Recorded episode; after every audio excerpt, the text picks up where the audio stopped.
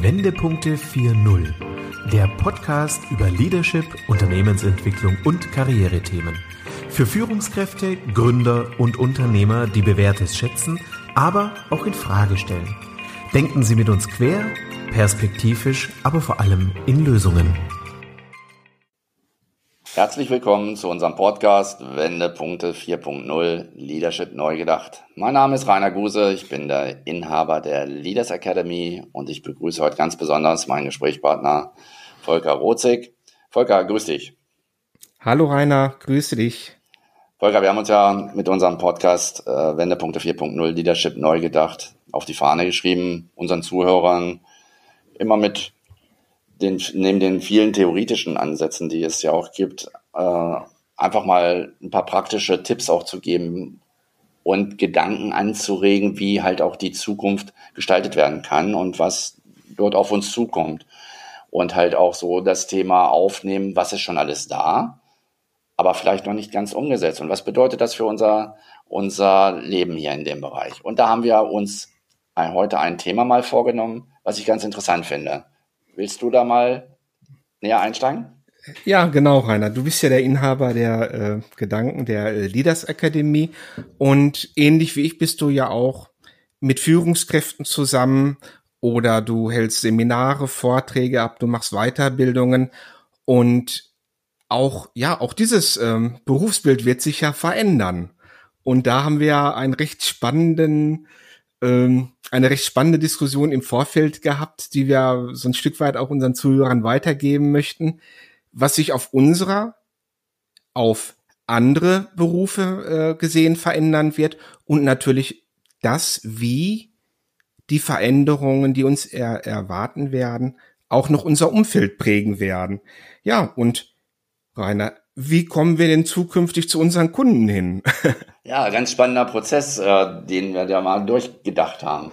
Und ich habe mich auch mal echt wirklich intensiv hingesetzt und habe gedacht, was passiert denn eigentlich in der, in der Beratungsbranche? Wie unterstützen wir dort die, die Unternehmen?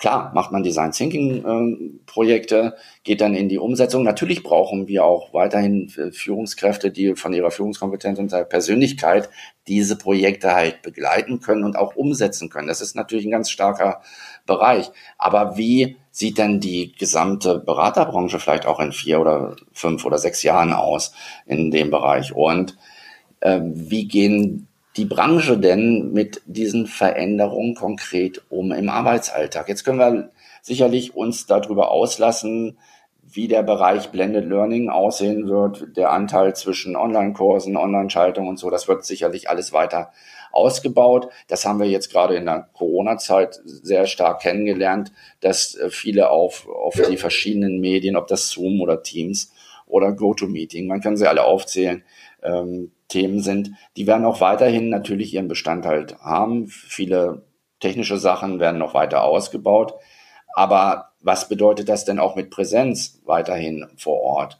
Und da glaube ich, dass das ein oder andere Gespräch auch weiterhin vor Ort in den Firmen geführt wird, um halt auch mit, mit vor Ort Trainings äh, den Anteil zu befriedigen. Aber wie komme ich da zukünftig hin? Und das war, glaube ich, so auch deine Frage äh, genau. in die Richtung. Und bei dem Prozess, den wir uns einfach mal vorgenommen haben, fiel mir auf, dass wenn jetzt die Hörer hier bei mir rausgucken können, ich habe eine riesige Terrasse, die mit einem Blick ins Tal hier in Dassel. Und meine Intention wird sein, dass ich in fünf Jahren morgens aufstehe und dann eben mit einem Flugtaxi, was hier in einer Art und Weise senkrecht von der Terrasse startet, zu meinen Kunden fahren werde. Und das wird ganz normal sein. Und das ist so der, äh, mein Zielbild, was ich auch im Auge habe, einfach um die Technik zu nutzen, die nicht mehr erfunden werden muss. Die ist da. Und dann eben halt auch das optimal einzusetzen, um zu den Kunden zu kommen. Und mhm. ich glaube, dass, wenn wir das mal jetzt weiterdenken, was bedeutet das denn für das Ganze drumherum, wenn sich so ein entscheidendes äh, Fortbewegungsmittel auch ändert, Volker.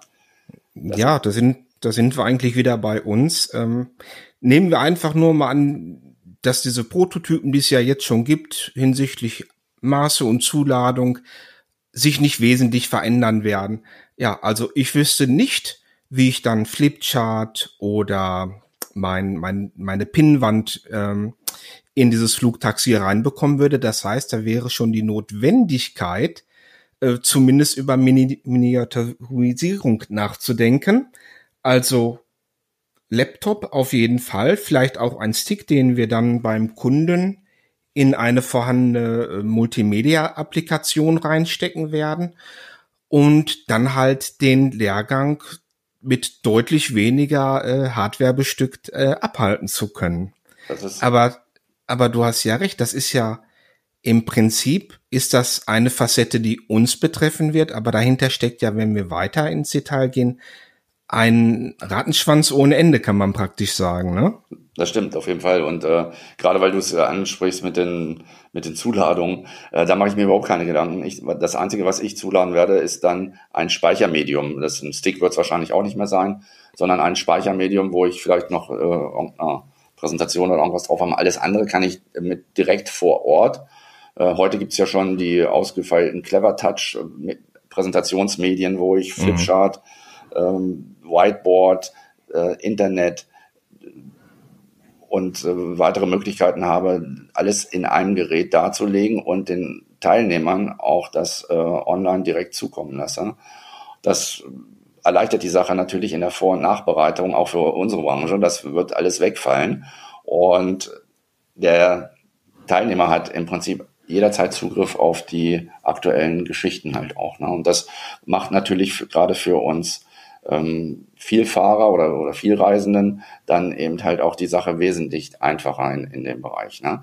Aber du hast recht, lass uns mal diesen Gedanken aufnehmen. Was bedeutet das denn, wenn allein eine Branche jetzt mal aus diesem Kontext heraus ähm, zum Beispiel nicht mehr ein oder zwei Autos hat?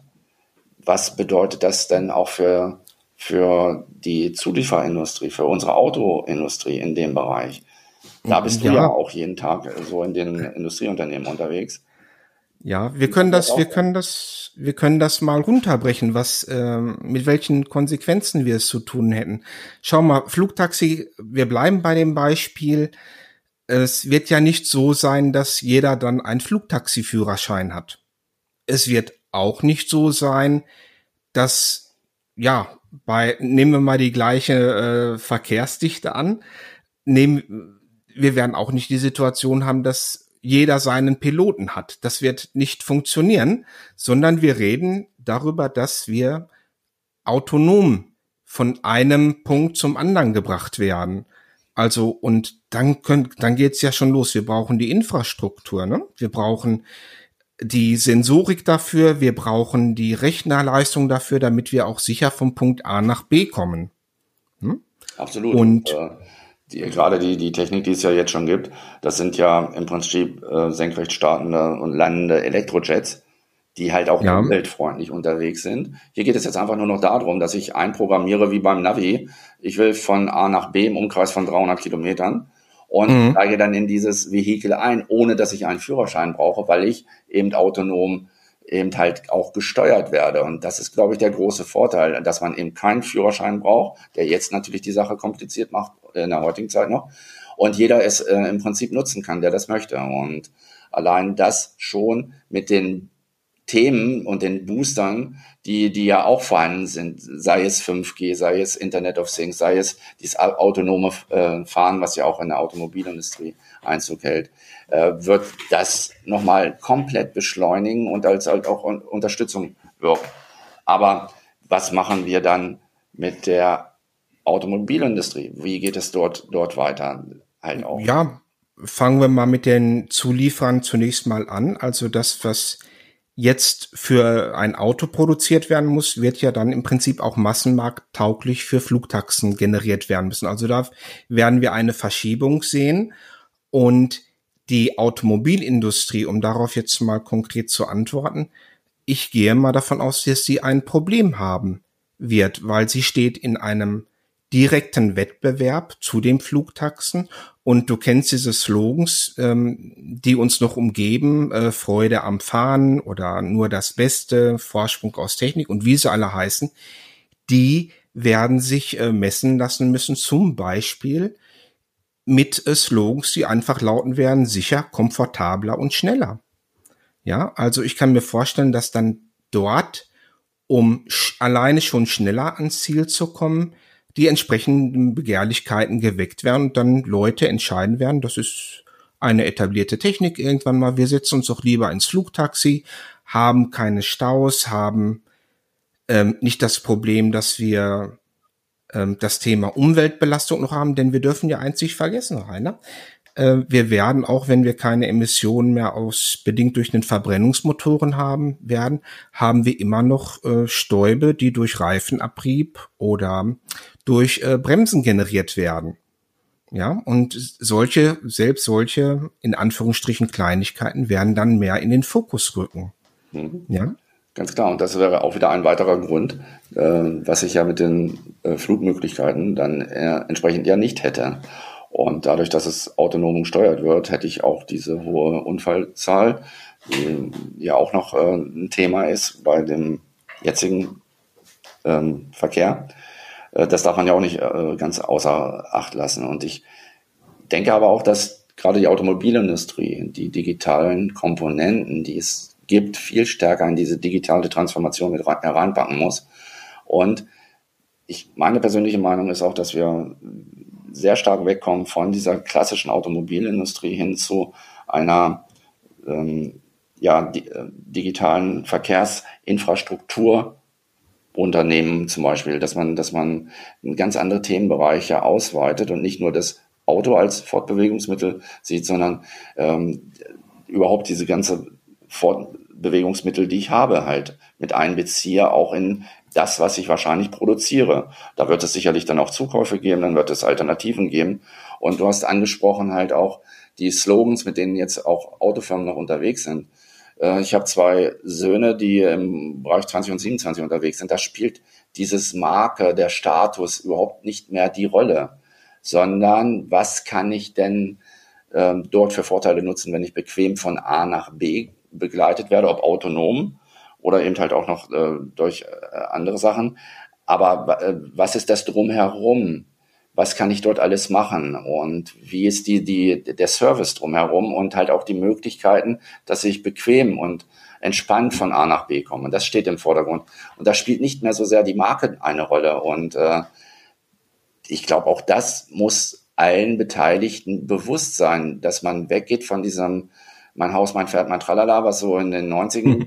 Jahren ähm, on vogue war, dass man wirklich dahergeht und sagt, ich nutze dort einen Gegenstand, der mir ein möglichst hohes Maß an Leistung, Komfort und Vorteile bringt, damit ich mein Leben möglichst angenehm halt auch gestalten kann im, im finanziellen Kontext halt auch, dass das erschwingbar ist. Ja, wir sind ähm, dann im Bereich zusätzlicher Services.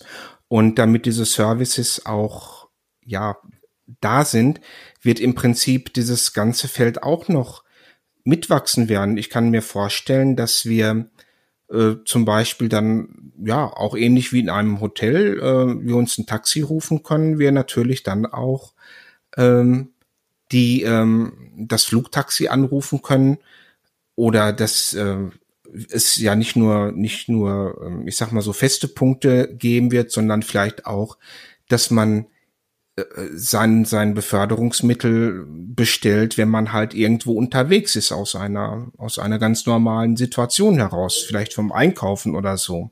Ja, also da wird, da wird, denke ich mal, sehr viel passieren. Ich würde aber jetzt gerne noch mal auf das Thema Zulieferindustrie eingehen wollen, Rainer. Gerne.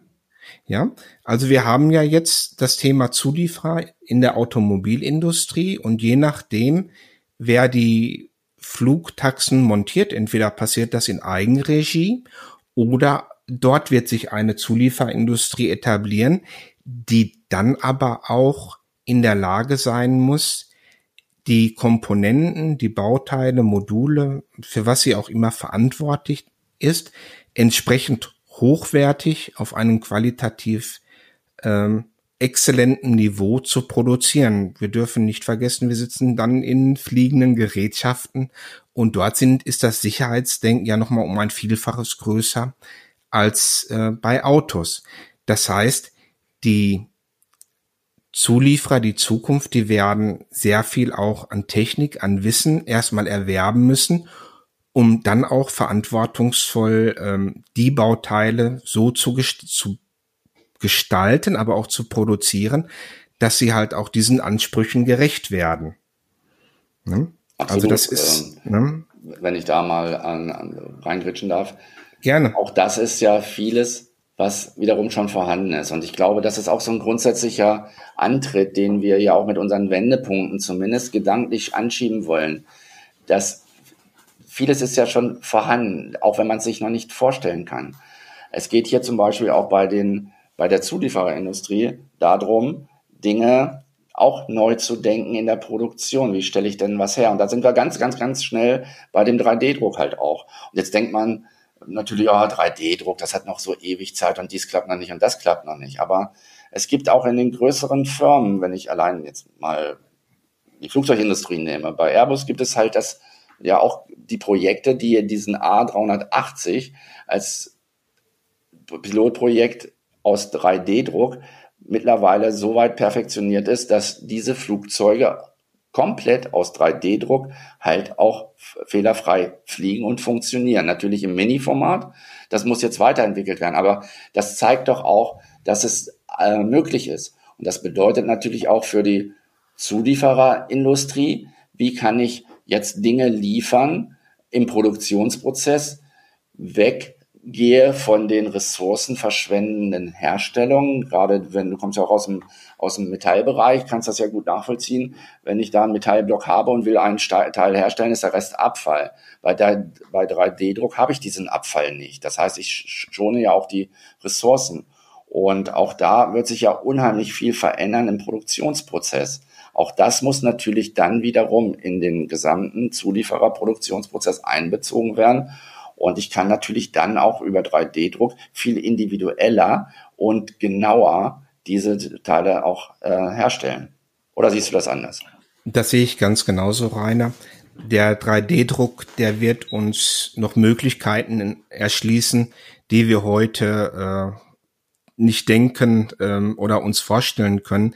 Das Ganze ist sehr eng verwoben mit dem, was auf der Materialseite möglich ist. Wenn es uns erstmal gelingt, Aluminium- oder Stahlkomponenten im 3D-Druck herzustellen, die dann auch ihrerseits auf die Festigkeitswerte, also entsprechend belastet werden können, wie der ursprüngliche Werkstoff, dann haben wir ein Tor aufgestoßen, ähm, was an Flexibilität kaum äh, zu überwinden ist.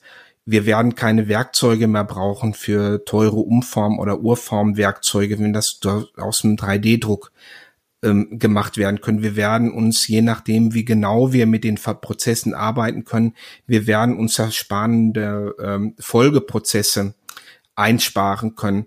Also hier, das wird eins zu eins, wird hier der Fortschritt galoppieren mit dem, was uns die Werkstoffkunde dort für Möglichkeiten bietet. Also da bin ich äh, hochgespannt drauf. Ja. Und auch das ähm, natürlich immer einhergehend mit der Technik, weil viele denken vielleicht, warum reiten so viele auf 5G oder diesen IoT Internet of Things rum, weil das sind alles Komponenten, die ja auch da sind, die aber diese Prozesse auch begleiten und in ihrer Qualität und Schnelligkeit eben halt auch unterstützen helfen für diese Umsetzung.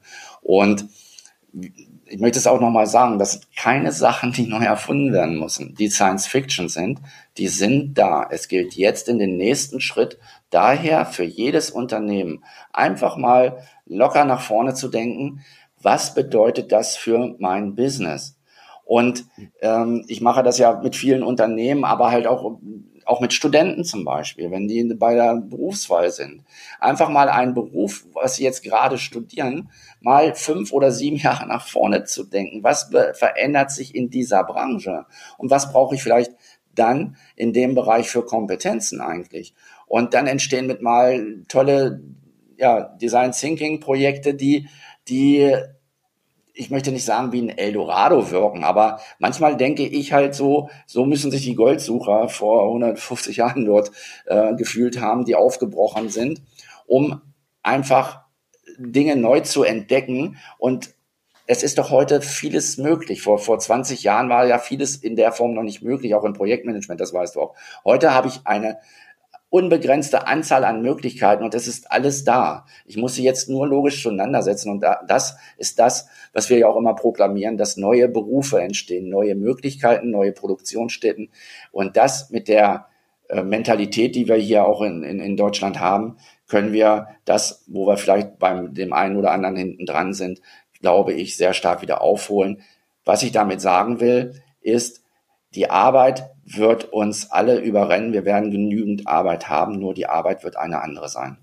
Und das, wer da Spaß dran hat, der wird in den nächsten Jahren richtig nach vorne boomen. Aber, und jetzt komme ich wieder auch zu meiner Aufgabe, ist es halt auch alle mitzunehmen und Menschen in die, in die Kompetenz zu bringen, diese Sachen zu begleiten, zu führen und umzusetzen, dass wir alle viel Spaß dran haben und dass diese Dinge erfolgreich auch umgesetzt werden.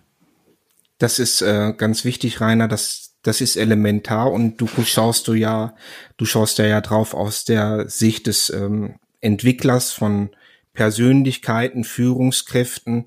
Wir werden jetzt verglichen mit dem, was du eingangs gesagt haben, wir sind früher ja im Prinzip als Pioniere in neue Gefilde aufgebrochen. Ähm, das wird ein Stück weit jetzt auch passieren. Das ist auch wünschenswert. Aber wir müssen natürlich auch das, was wir jetzt an zusätzlichen Möglichkeiten haben in der Forschung, in der Entwicklung, an Möglichkeiten, die uns vielleicht auch ein Stück weit die KI bringen wird, dass wir auch in Anführungsstrichen vernünftige Abschätzungen darüber machen, was wir hinsichtlich Technik und Maßnahmen etabliert, um uns auch über die Folgen bewusst zu werden.